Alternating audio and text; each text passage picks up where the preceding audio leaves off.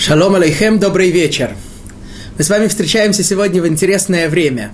Почему интересное?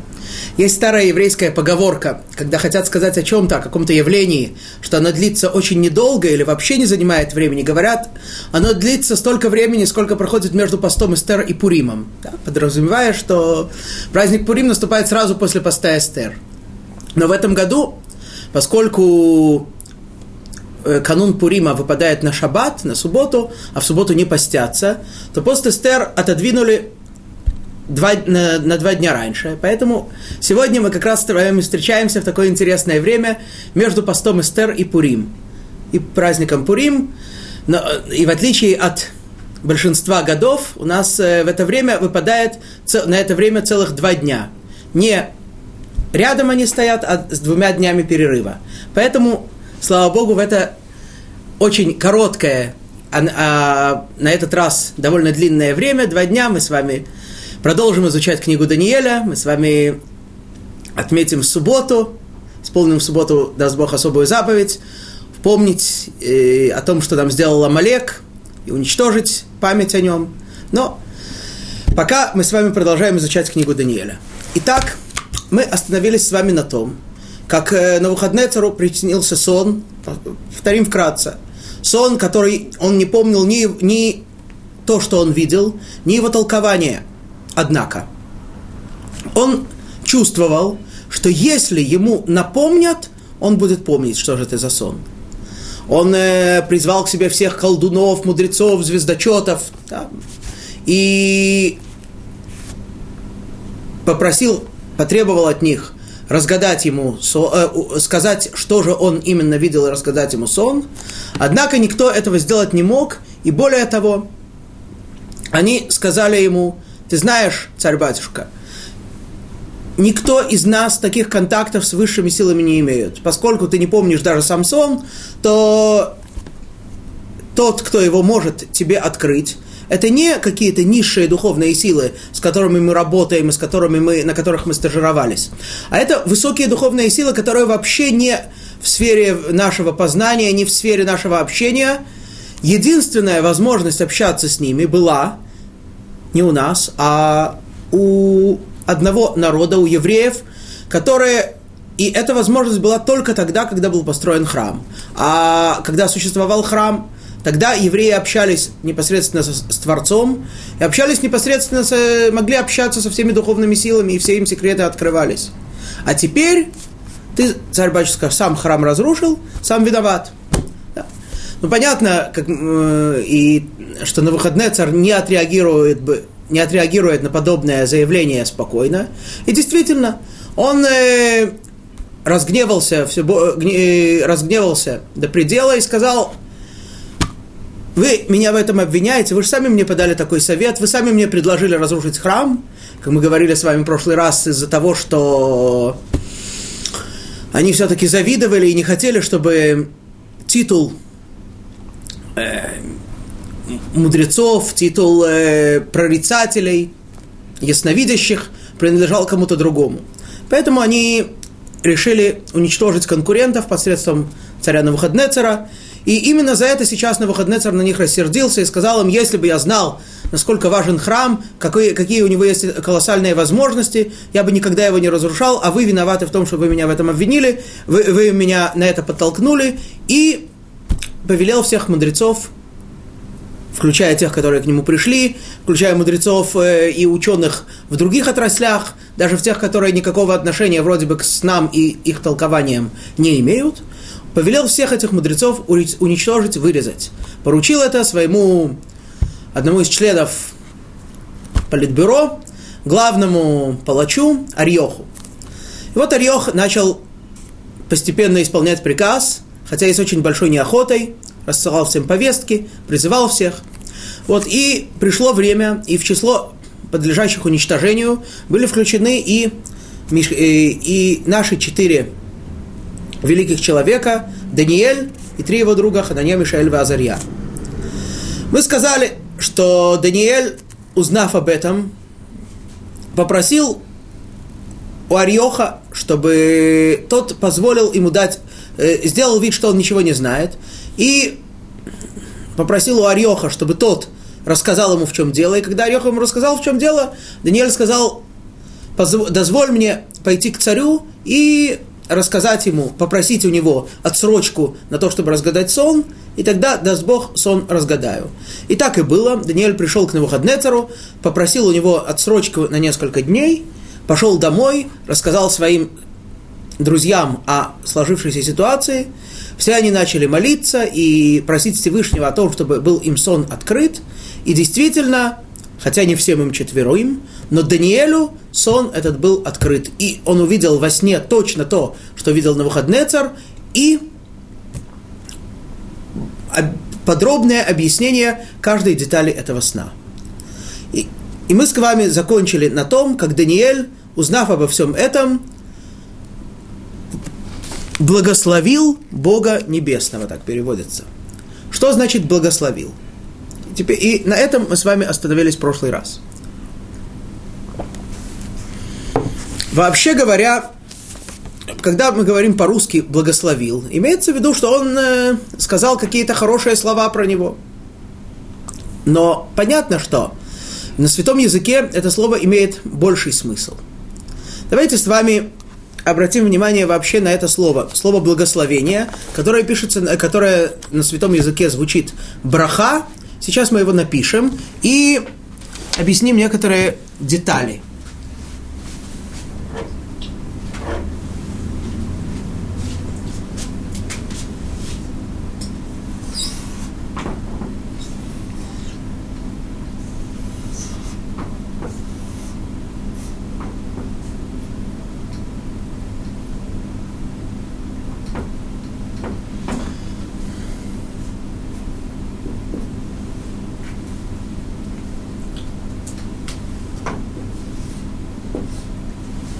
Итак, слово «браха».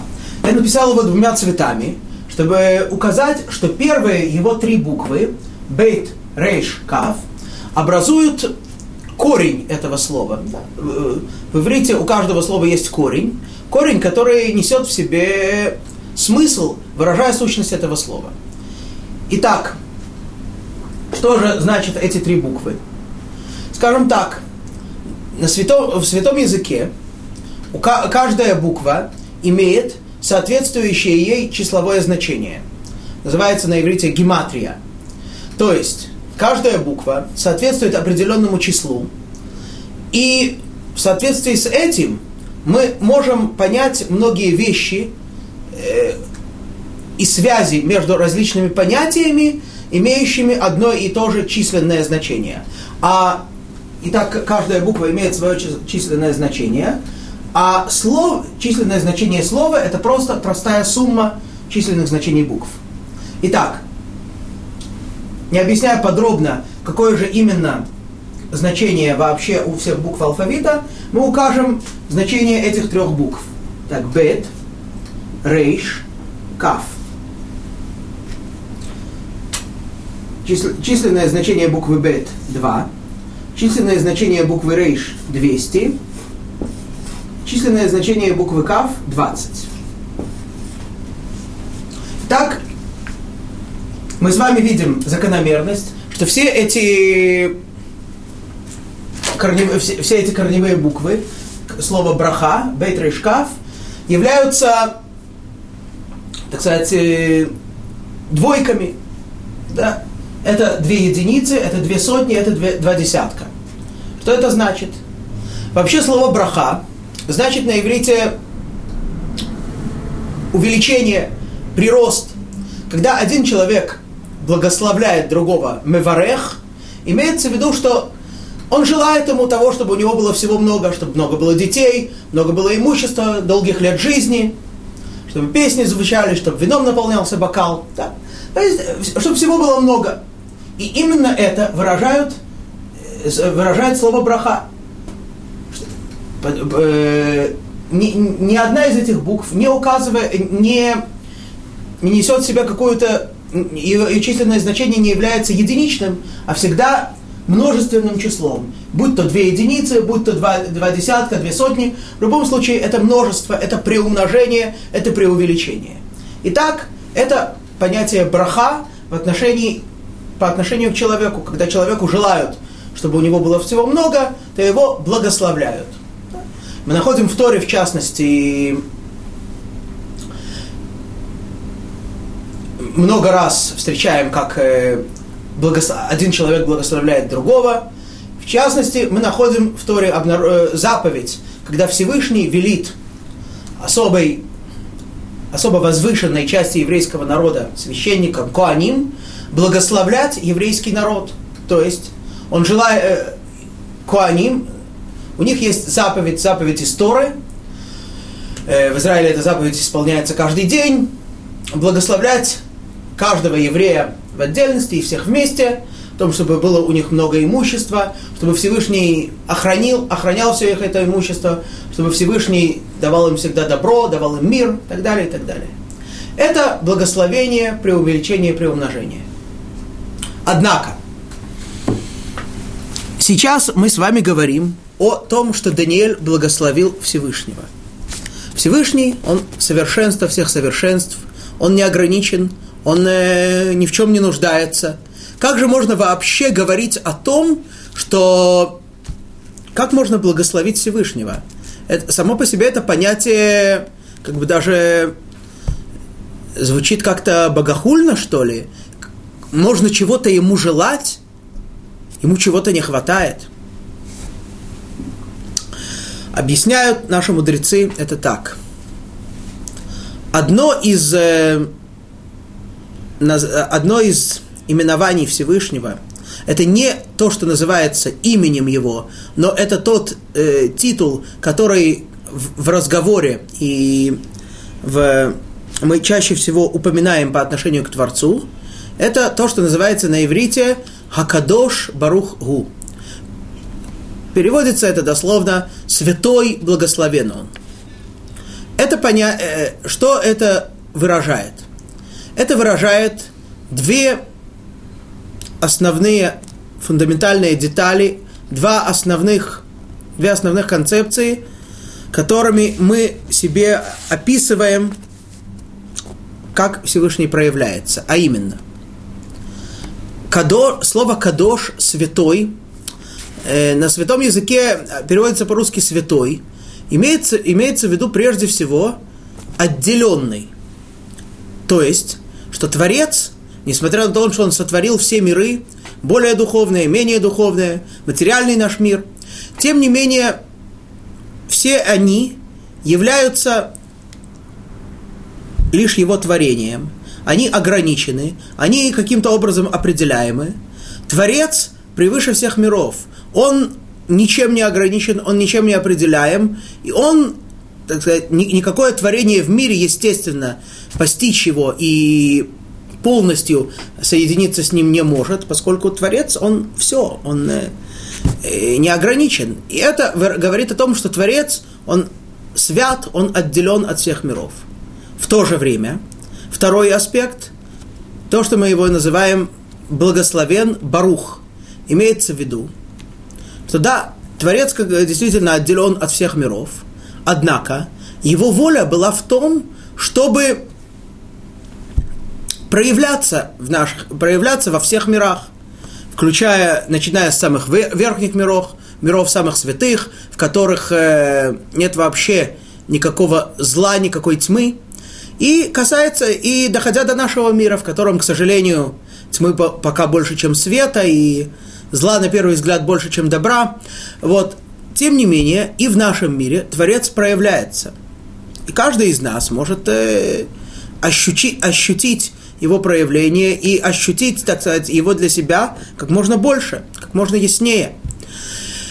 Это выражает понятие барух, что Всевышний хотел соединиться с, так сказать, проявиться во всех мирах и благословить все миры, и быть источником всего сущего, источником всего прироста, приумножения, всего добра, всего, что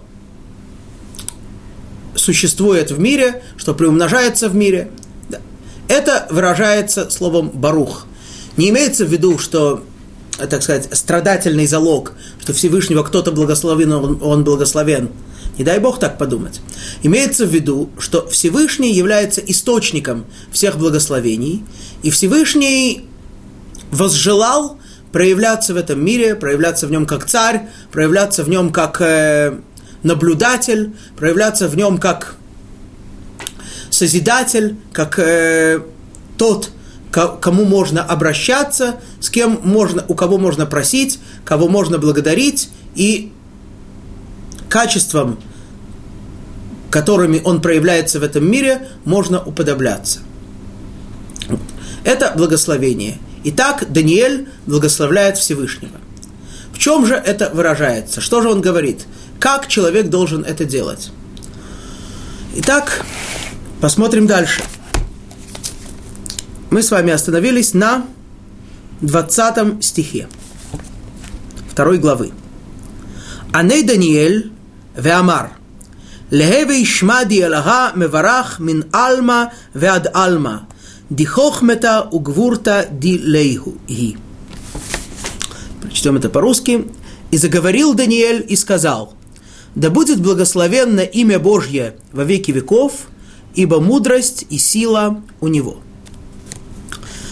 Разберем более подробно этот стих. По-русски, в русском переводе здесь написано «и заговорил Даниэль». Однако слово «аней», «лаанот» значит «ответить». Даниэль ответил. Есть слово «говорить», есть слово «отвечать». Даниэль ответил. Кому он на что ответил? Ему кто-то что-то сказал, что он ответил. Если подумать, то немного, то ответ простой. Действительно, Даниэль отвечает тому, что говорит Всевышний. Потому что все, что происходит в этом мире, во всех мирах, все, что делается, все, что открывается, это все делает Творец. Нет никого, кроме Него. Все происходит по Его воле. И так Творец говорит. Творец с нами постоянно говорит. Мы, когда читаем Тору по субботам, мы в, э, небольшом отрывке перед чтением Торы говорим, э, упоминаем стих из пророков, который говорит о будущем, откроется слава Всевышнего, и увидят все, все творения, ибо уста Всевышнего говорили. Да. То есть речь идет вроде бы о будущем, тем не менее говорится, что, откро... что все творения увидят, что уста Всевышнего говорили. Не будут говорить, а говорили. Что имеется в виду? Имеется в виду, что все, что происходило на, на протяжении всей истории миров, это все Слово Всевышнего, это все воля Всевышнего, это все Он делает, это все Он говорит. Другое дело, что человек сейчас это не ощущает. Нам кажется, что этот сказал так-то, этот сказал так-то, этот э, накричал, этот э, обругал, этот э, похвалил. Мы не видим, что это все делает Всевышний, что это все Всевышний нам лично говорит. Но тогда когда откроется истина, это будет видно всем. И вот Даниэль, говорит нам книга Даниэля, не просто, он не говорит, он не, не активен в данном случае, он просто отвечает Всевышнему на его слово, на его милость, которую он открыл ему сон. Итак, Даниэль отвечает и говорит, и говорит так. «Будет благословенно имя Бога от мира и до мира» по-русски переводится «во веки веков», однако в, оригинале написано «от мира и до мира». Что имеется в виду? Имеется в виду, что Всевышний, Он источник всего. Он источник всей мудрости, Он источник всей, всей, всех возможностей, источник всего-всего. И поэтому по воле Всевышнего существует и поддерживается этот мир, да, материальный мир – когда будет воля Всевышнего, что матери... материальный мир придет к своему завершению, к своему совершенству, и необходимости в нем уже не будет, тогда сказать, будут существовать только духовные миры. И это и говорится здесь, что Всевышний благословен, наполняет своим благословением, наполняет своим проявлением и этот наш материальный мир, который существует сейчас – и будущие миры, которые сейчас тоже существуют, но потом, после существования этого мира, они будут существовать только духовные миры, и то, и тем более они будут наполняться мудростью, наполняться благословением Всевышнего. Далее подчеркивает Даниэль, что будет имя Всевышнего благословенно, мудрость и сила происходит от которого. То есть Всевышний источник всей мудрости и всей силы. Ну, прежде всего, Даниэль, еще не упоминая о той милости конкретной, которую делает Всевышний именно ему, благословляет Всевышнего вообще за то, что он наделяет, что он источник мудрости, и он эту мудрость, мудростью наделяет свои творения. Поэтому Даниэль упоминает мудрость. А почему Даниэль упоминает, что Всевышний источник силы? Ну, мудрость понятна. Для того, чтобы разгадать сон, для того, чтобы э, необходимо понять все то, что видел на выходный царь, необходима мудрость. А сила тут при чем? Почему Даниэль, почему Даниэль благодарит Всевышнего за силу? Через несколько стихов мы увидим ответ на этот вопрос, пока оставим его открытым. Продолжает Даниэль и говорит, Вегу мегашне иданая веземная меаде малхим умеаким малхим яев хохмета лехакимин умандея леодей бина.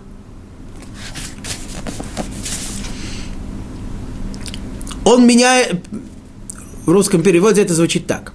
Он меняет времена и сроки, свергает царей и возносит их, дает мудрость разумным и знание способным понимать.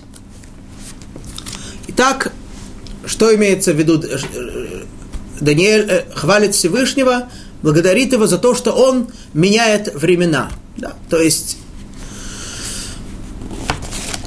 то есть бывает часто, что наступает тот или иной период в истории, период благодатный для человека, более благодатный, менее благодатный.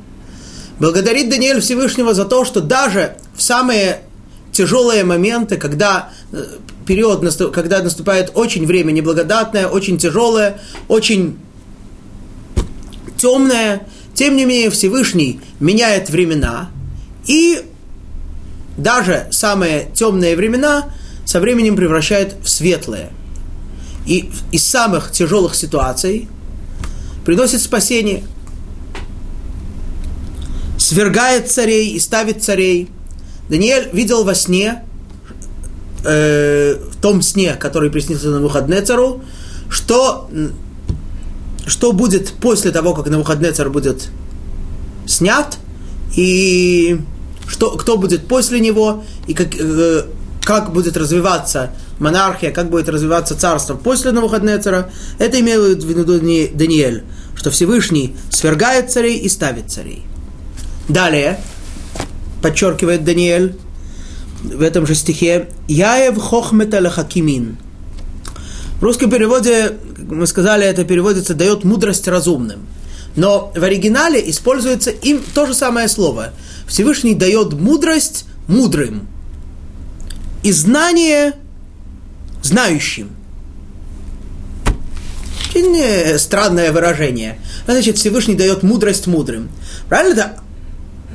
как, как будто имеется в виду два этапа. Человек сначала становится мудрым, потом Всевышний дает ему еще мудрость. Не, ну, понятно, конечно, что человек не становится мудрым в один момент. Человек сначала приобретает какую-то мудрость, потом он приобретает еще, еще, еще. Но первую мудрость ему кто дал? Не Всевышний? Конечно же Всевышний. Так, э, а тут из этого стиха имеется в виду как бы нечто такое, что если ты сам станешь мудрым, так сказать, ты делай, а Бог поможет. Ты сам станешь мудрым, тогда и Всевышний тебе даст еще мудрости. Сам станешь понимающим, Всевышний добавит тебе понимание. А нет, так нет. Странно, а первую мудрость же он же тоже же он дает. Наши мудрецы обращают на это, на это внимание и говорят так. Э, собственно говоря, на следующей неделе мы встретим такую же фразу в э, Пятикнижии, в Торе. Будем читать недельную главу не в эту неделю, а в следующую. Там Всевышний заповедует, продолжает заповедовать Муше о строительстве храмов в пустыне. И в частности, он, говорит, он назначает конкретных, ответственных за строительство храма и храмовой утвари людей. И говорит Всевышний, «Увлев коль хахам лев натати хахма». И в сердце каждого мудрого сердцем я даю мудрость. Что имеется в виду? А, а мудрый сердцем он как стал? Опять-таки он дал. Он творец, только он дает. Однако, имеется в виду следующее. Несмотря на то, что все происходит от Всевышнего, и все дает Творец, Всевышний по своей воле устроил мир так, что у человека есть небольшая возможность, но очень-очень важная, что-то решать как будто самому, без влияния на это Творца. А именно, человек э, не волен выбирать, быть ему богатым или бедным, быть ему больным или здоровым, жить ему долго или недолго. Конечно, человек должен стараться, человек должен прилагать какие-то усилия, но знать, что в конце концов это зависит только от Творца. Однако есть одна вещь, которую, на которую Творец сделал так, что он не влияет. А именно, человек может выбирать, быть ему праведным или нет, идти ему по пути приближения к Творцу или наоборот. Вот. Однако, человек может это выбирать только на уровне желаний. Он может желать того-то или желать того-то. После того, как человек что-то желает, Всевышний, говорят мудрецы интересную вещь, ведет человека по тому пути, по которому он хочет идти. Мудрецы приводят этому много, много доказательств из различных мест Торы. Упомянем в частности только одно. Например, Тора нам говорит в четвертой книге Бамидбар, рассказывая о, об удивительном человеке с удивительными способностями и возможностями, в то же время огромном злодее, которого звали Билам. Этот человек очень хотел пойти и проклясть еврейский народ. Он их ненавидел лютой ненавистью. Хотел пойти и проклясть. Этот человек имел общение со Всевышним. И когда ему Всевышний открылся первый раз, и сказал, сказал, и сказал ему Билам, что вот пришли ко мне люди и просят пойти с ними и проклясть такой-то народ, Всевышний сказал ему, нет, не иди их проклинать, и не иди их благословлять, этот народ и так благословен, э, без тебя обойдутся. Билам, так сказать, слушаясь Всевышнего, отказывается идти с, э, делега- с этой делегацией, которую к нему прислали. Царь, звали его Балак, который присылал эту делегацию, присылает ему делегацию еще более почетную.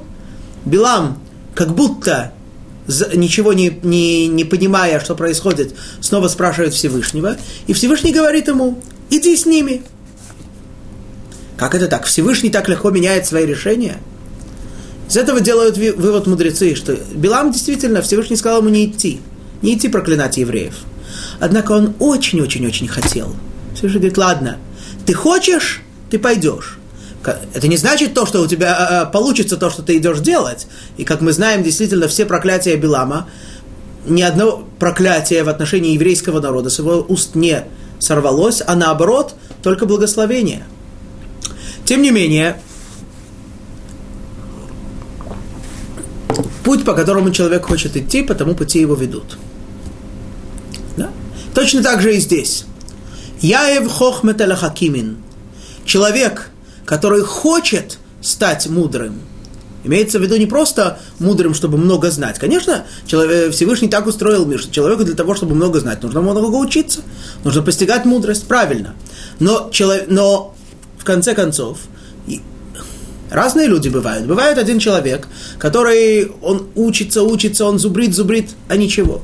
А другой на лету все схватывает. Это почему так? Конечно, это Творец дает.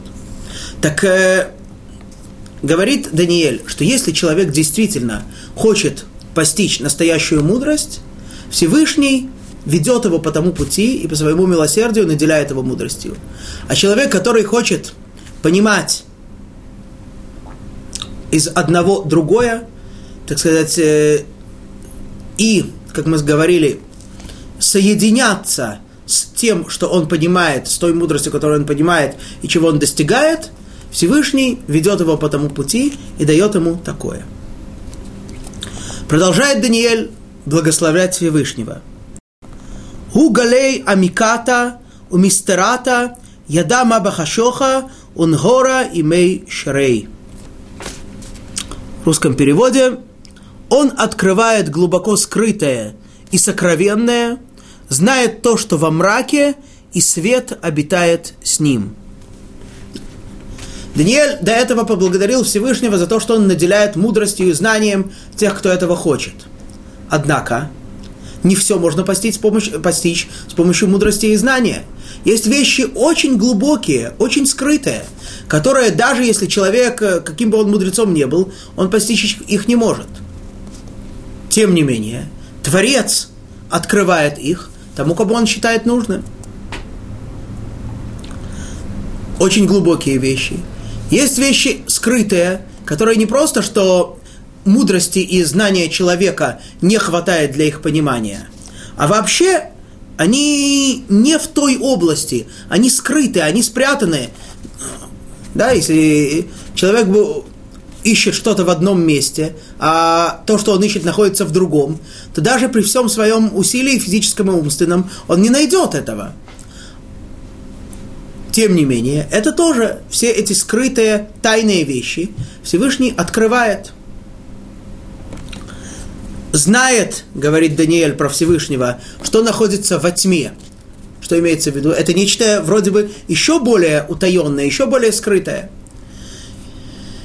именно, а именно те вещи, которые вообще еще не произошли. Да? Все, что уже произошло, так сказать, э, мы как-то об этом слышали, видели, знаем, читали.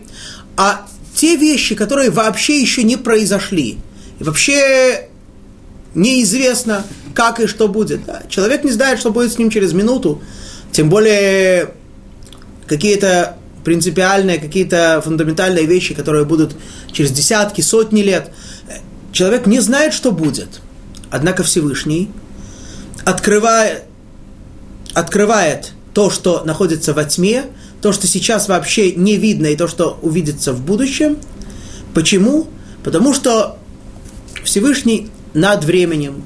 Для него нет различия для него будущее скрыто не более, чем прошлое или настоящее. Свет с ним. Это до сих пор было благословение, Всевыш... Э, благословение Даниэля, которым он благословляет Творца вообще за то, что он источник мудрости, силы. До силы мы пока не дошли, скоро дойдем. Э, за то, что Всевышний открывает секреты, это было вообще благословение. С этого нужно начинать. Нужно похвалить Всевышнего, ощутить благодарность к Творцу за то, что он вообще проявляет свое внимание к человеку, причем э, на таком уровне, что никакой, что без этого никакой человек ни с какой мудростью, ни с каким старанием не может достичь того, что достигает человек – о котором, которому по своей милости Творец открывает истину. Теперь Даниэль переходит к своей личной благодарности. Лах Элах Авагатай Меходе Умшабах Ана Дихохмета Угвурта Яавт Ли Океан Годатани Дивейна Минах Димилат Малка Годатана Годатейна. Тебе говорит Дани... тебя, говорит Даниэль, Боже отцов моих, благодарю и славлю, ибо ты дал мне мудрость и силу, а ныне поведал ты мне то, о чем мы просили, дело царя ты поведал нам. Здесь э, немного э, мы замечаем, что меняется, с, э, переходит часто с единственного числа на множественное, поясним это. Так Даниэль благословляет, благодарит Всевышнего и говорит, тебя Всевышний Бог моих отцов я благодарю и хвалю. Да. Почему Даниэль упоминает отцов? Даниэль несмотря на то, что он был, как мы знаем с вами, очень мудрым, очень праведным человеком, Даниэль это был человек, который рискнул, который буквально пожертвовал своей жизнью ради того, чтобы не нарушать волю Всевышнего, даже в том месте, где это, в общем-то, было бы можно. Помните, мы говорили о том, что Даниэль э, отказывается от некошерной пищи, даже самой изысканной и утонченной. Вот. И так, э, собственно говоря, построена вся его жизнь. Несмотря на это, Даниэль не, про, не считает, что Всевышний ему открыл все эти секреты, э, эти сны на выходные цара из-за его собственных заслуг. И это очень важный момент, который нужно знать. Человек э, часто может чувствовать, что вот я так хорошо что-то сделал, я так, я так хорошо помолился, я так хорошо сделал какое-то доброе дело, ну так э, мне полагается, чтобы Всевышний мне что-то дал взамен. Как же иначе? Нет. Человек должен чувствовать, что все, что делает ему Всевышний, это все хинам, это все бесплатно. Муше Рабейну, наш учитель Муше, величайший учитель, на последнем году своей жизни, когда он достигает вершины своего совершенства в этом мире, он просит Всевышнего о том, чтобы войти в Израиль. Всевышний, как мы знаем, отказал Муше войти в землю Израиля. Муше просит, молит Всевышнего об этом, просит его, возносит ему 515 молитв. Эти молитвы он одним словом называет «ваэтханан». Я молился, взмолился ко Всевышнему. На святом языке слово «ваэтханан», кроме мольбы, имеет смысл, э, а, оно однокоренное, а значит исходное по смыслу, со словом «хинам», бесплатно. Имеется в виду, что Всевышний, что Всевышний так просил Моше Всевышнего, чтобы он ему дал не в заслуге его, хотя заслуг у Моше было огромное количество, не в заслуге его дал бы ему это, это право, это, эту милость войти в землю Израиля, а бесплатно – просто по своей милости, просто по своей любви к нему. Да. Также и Даниэль. Я, говорит, не, прошу, не благодарю тебя, что это ты мою заслугу это мне дал. Меня, какие у меня заслуги? Да, так чувствует Даниэль. В заслугу моих отцов. Какие у меня были отцы? Это прежде всего отцы всего еврейского народа, Авраам, Ицхак и Яков. Это мой праотец, царь Давид. Мы помним, что, царь, что Даниэль происходит из дома царя Давида. Это праведный царь Хискияу. Да. Эти мои отцы, в, в их заслугу ты мне это даешь, Творец. За что же он его благодарит? За то, что ты дал мне мудрость и силу. О чем идет речь? Объясняют комментаторы, не имеется в виду то, что, что Всевышний открыл сейчас Даниэлю сон, а имеется в виду то, что Всевышний дал Даниэлю мудрость и силу тогда. Когда же? Когда Даниэль был э, несколько лет назад, когда Даниэль и его друзья были избраны в царский дворец. Да. Мы помним, что на выходные царь предъявлял к своим кандидатам очень строгие требования, чтобы они обладали энциклопедической мудростью, чтобы они обладали незаурядной физической силой, могли бы там э, очень долго в, в бодром состоянии служить царю, не отвлекаясь даже на самые малейшие нужды. Вот, и, и за это благодарит Даниэль Всевышнего. Ты наделил меня тогда мудростью и силой. Вопрос, который здесь, естественно, возникает, это было несколько лет назад. Только сейчас ты находишь э, время поблагодарить Всевышнего, почему ты не благодарил Всевышнего до этого? Ну, само по себе, сам по себе этот принцип, что когда человек получает что-то, он э, должен благодарить сразу, он э, очевидно не нуждается в доказательствах. Тем не менее, Тора нам приводит специальное подтверждение этому.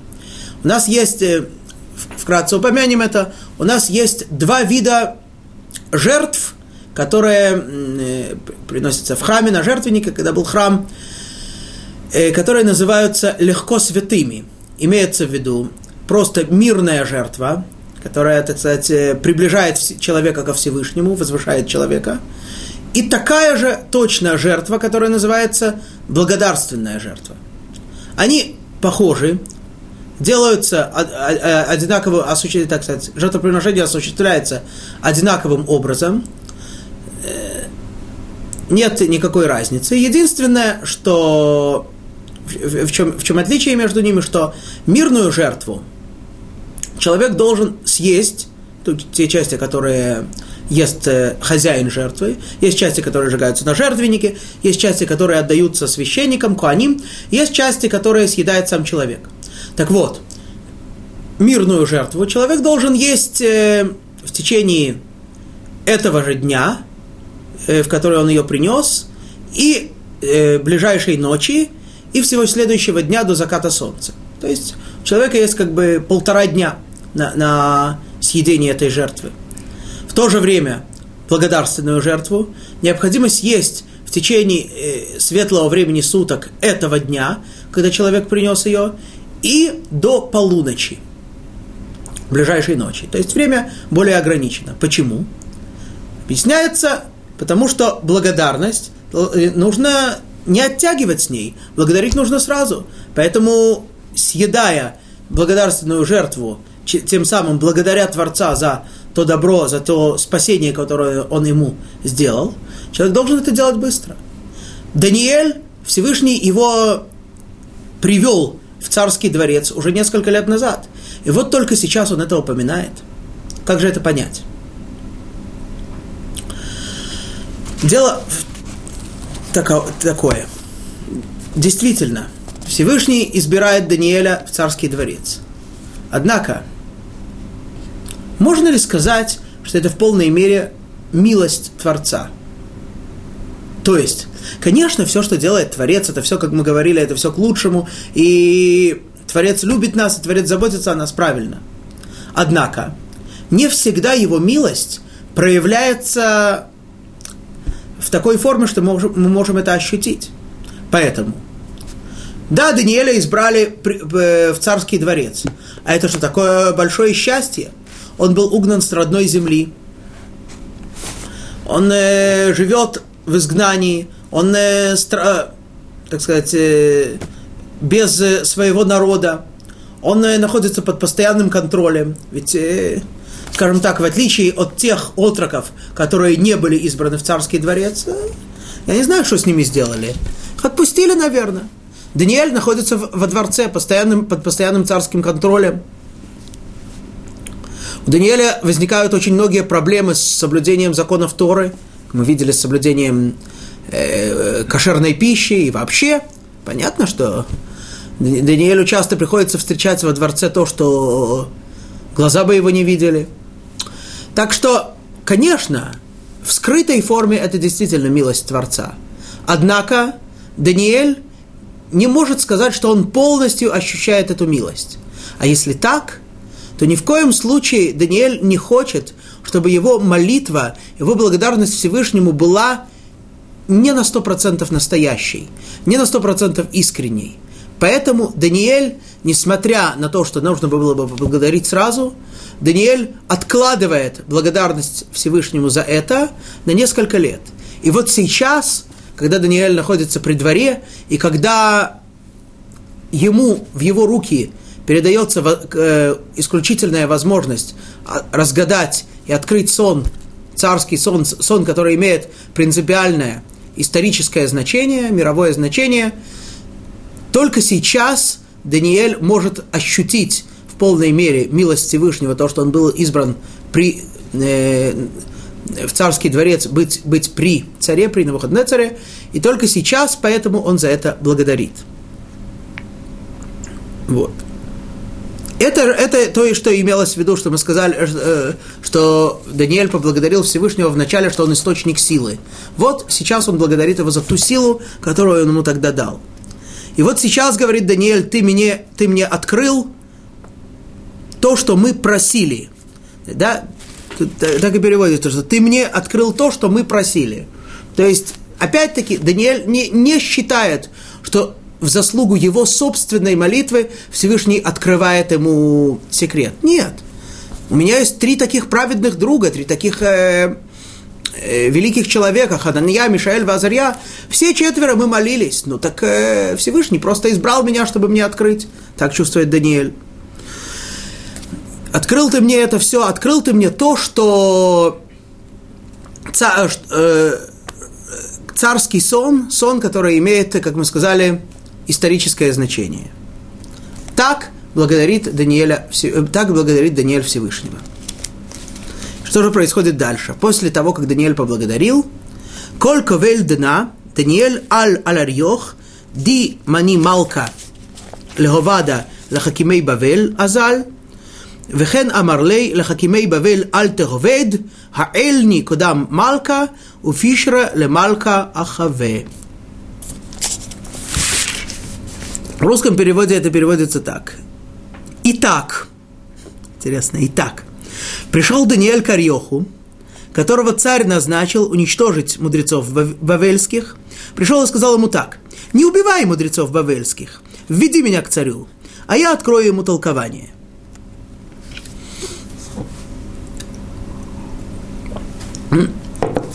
Слово «и так» немножко удивляет, меня удивляет, в оригинале име, имеется в виду, что после всего того, что Даниэлю был, был открыт сон, и после того, как он поблагодарил Всевышнего, теперь он этой, этой милостью воспользовался, и Даниэль приходит к Арьоху, да, э, этому главному палачу Наваходнецера, и просит его ввести Даниэля к царю. Немножко удивляет, что Даниэль не идет к царю сам, а просит это сделать Арьоха. Ведь когда Даниэль пошел просить о, об отсрочке для, разгадания, для, для того, чтобы открыть и растолковать сон, Даниэль идет к Навуходнецеру непосредственно. Сейчас он просит Арьоха его ввести. Дело э, в чем причина этого? Даниэль прежде всего, э, заметим, что Даниэль прежде всего о чем волнуется.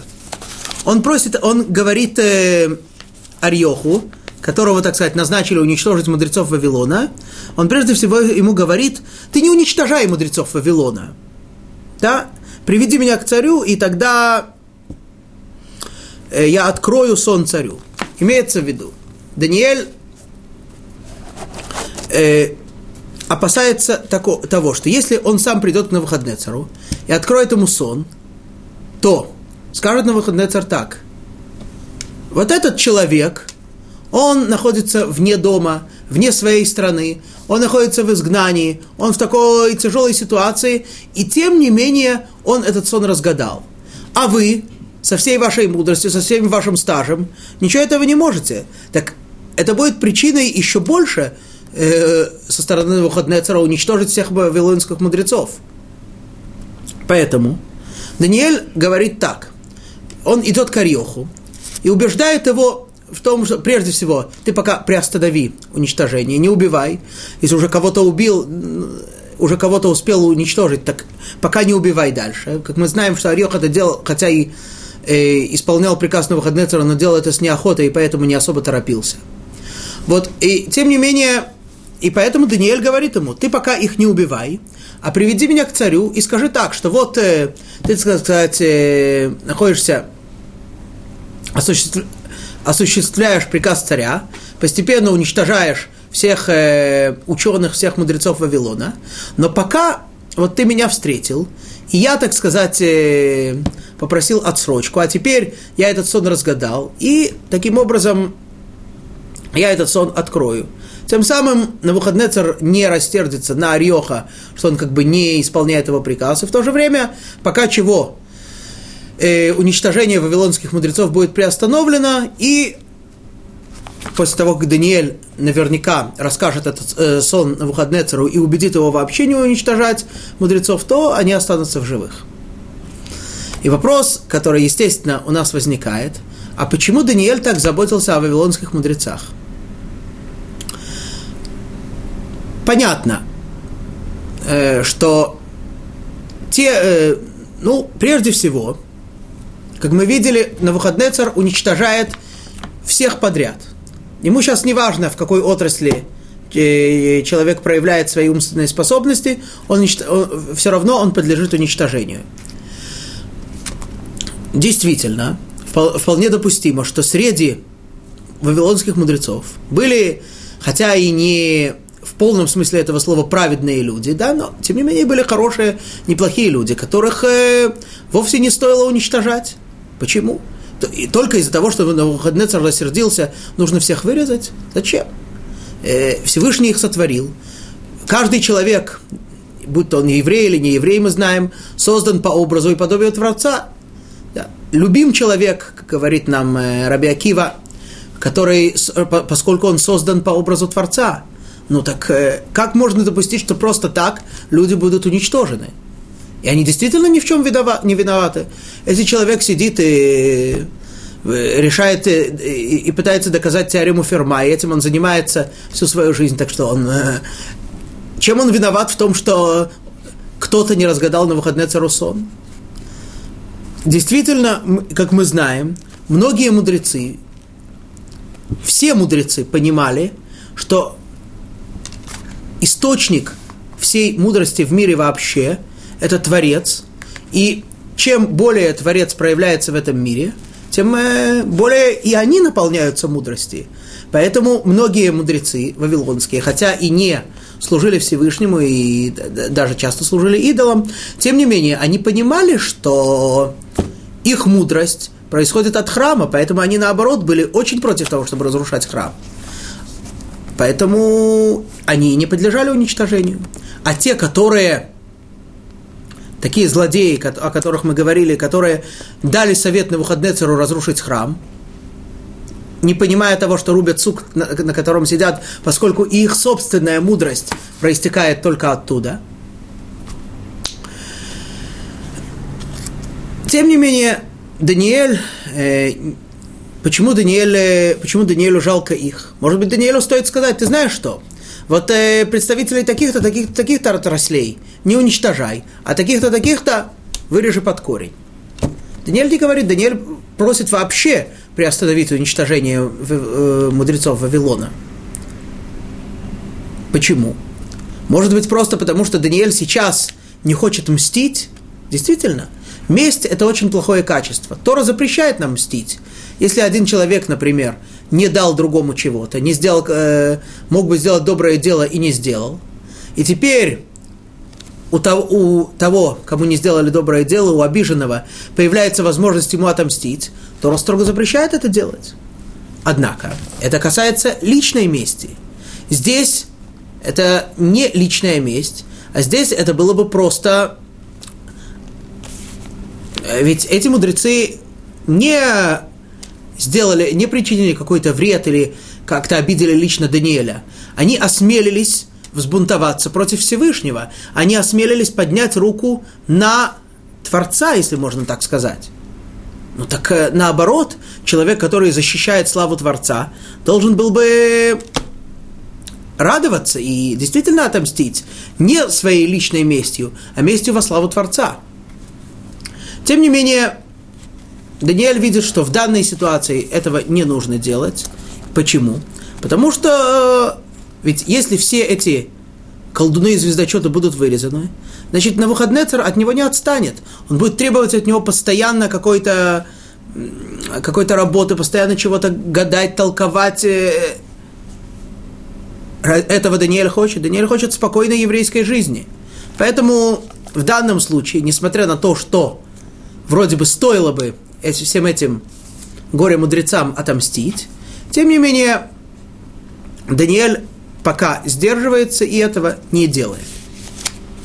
Итак, Даниэль обещает, как, говор, как говорится здесь, «Я сон царю открою». Что значит «открою»? Имеется в виду не просто я ему скажу, что царь видел, и что значит каждый элемент его сна, а значит, что для царя этот сон будет как открыт. Когда у человека, перед человеком находится что-то закрытое, а потом ему открывается, то человек видит, что это действительно так. То есть Даниэль обещал Ариоху, что на выходный царь ощутит действительно, что это тот сон и есть, который он видел, и все, что он видел, так оно и есть. Вот. Продолжается рассказ, 25 стих. Эдайн арьох бейтбехала הנעל לדניאל קודם מלכה, וכן אמר לי, די אשכחת גבר מבני גלותה, די יהוד, די פישרה למלכה יהודה. Тогда Арьох немедля ввел Даниэля к царю и так сказал ему, вот нашел я человека среди изгнанников иудейских, который поведает царю толкование. Арьох, как мы сказали, он в торопях немедля вводит Даниэля к цару, чтобы сказать ему, что вот ты видишь, я царь, я посередине работы по уничтожению, и вот тут я вдруг встретил человека, который мне сказал, а знаешь, а я ему сейчас все растолкую. Причем э, тут обратите внимание на небольшую разницу. Даниэль сказал э, Арьоху, я сон царю открою. Вот. А Арьох говорит на выходные царю, что он сон царю поведает. Арьох, хотя и поверил в то, что Даниэль может э, сказать и сон, и толкование, но не поверил Даниэлю, что он может это сказать настолько убедительно, что сам на выходные царь ощутит, что это так. Да? Итак, вводит Даниэль, э, Арьох Даниэля, но выходный царь смотрит на него и говорит так. Аней Малка Веамар ле Даниэль, Дишмей Балшацар, Хайтах Кахель Леходаутани Хельма Дихазейт Упишрей. Отвечал царь, опять-таки отвечал в ответ на то, что сказал ему Арьох, и сказал Даниэлю, что назван был Белшецаром, Можешь ли ты мне поведать сон, который я видел, и его толкование? Интересно, что здесь, э, что здесь упоминается старое имя Даниэля, которое ему когда-то дал э, глава двора, глава двора на выходные цара, Ашпиназ, помните, мы говорили на первых уроках, Балшацар. Да. Почему вдруг упоминается это имя? Ну, понятно, что его, так сказать, при дворе так звали – но до сих пор мы говорили, упоминали его только по его настоящему имени. Почему же сейчас упоминается имя Балшацар? На выходные царь смотрит на Даниэля, видит в нем действительно что-то... Мы помним, что Балшацар – это было имя одного из основных идолов Вавилона. И вот на выходные царь смотрит на Даниэля и видит, что в нем, в отличие от всех его придворных мудрецов, есть что-то как бы необычное, что-то сверхъестественное. Я не хочу употреблять слово божественное, потому что это все-таки слово относится к Творцу. Вот, но он видит, что в нем что-то такое сверхъестественное. Поэтому хорошо. Понимает на выходный царь. Ладно, они все, они все ничего не могли. Но ты, ты какой-то особенный человек. Может быть, ты действительно сможешь разгадать сон и его толкование. Сказать мне сон и что я видел. Ане Даниэль, Кодам Малка Веамар – Итак, Даниэль отвечает на выходные цару. Что же он ему говорит? Но прежде всего представим себе такую ситуацию. Никто из мудрецов разгадать сон не может. Никто ничего сказать не может и даже э, отрицают вообще такую возможность, что человек может это разгадать, и на выходные царь э, в гневе хочет всех их уничтожить. И вот тут приходит человек и говорит, да, я знаю сон, и я могу его растолковать. Ну и на выходные царь говорит, да. Ну, таки да, таки ты мне можешь действительно растолковать сон. Как человек должен себя чувствовать в такой ситуации? Ну, конечно. Ну, а, они там все ничего не могут. Но я-то, я-то, конечно, я могу растолковать. Не так себя чувствует Даниэль. Мы помним, что точно, так, точно такая же ситуация сложилась много сот лет назад, когда фараону египетскому никто не мог растолковать сон, и вдруг приводят к нему Юсефа, и фараон его спрашивает, ну, значит, ты-то мне сможешь растолковать сон? Говорит Юсеф прежде всего, Бил Адай. Это все происходит без меня. Всевышний толкует сны, Всевышний все разгадывает, Всевышний дает мудрость, Всевышний открывает. Это первое, что говорит Юсеф, и прежде всего это то, что и скажет Даниэль, но об этом мы уже узнаем на следующем нашем уроке, а теперь Спасибо вам большое, шаббат шалом и веселого, веселых дней Пурим. Всего хорошего, коль тув.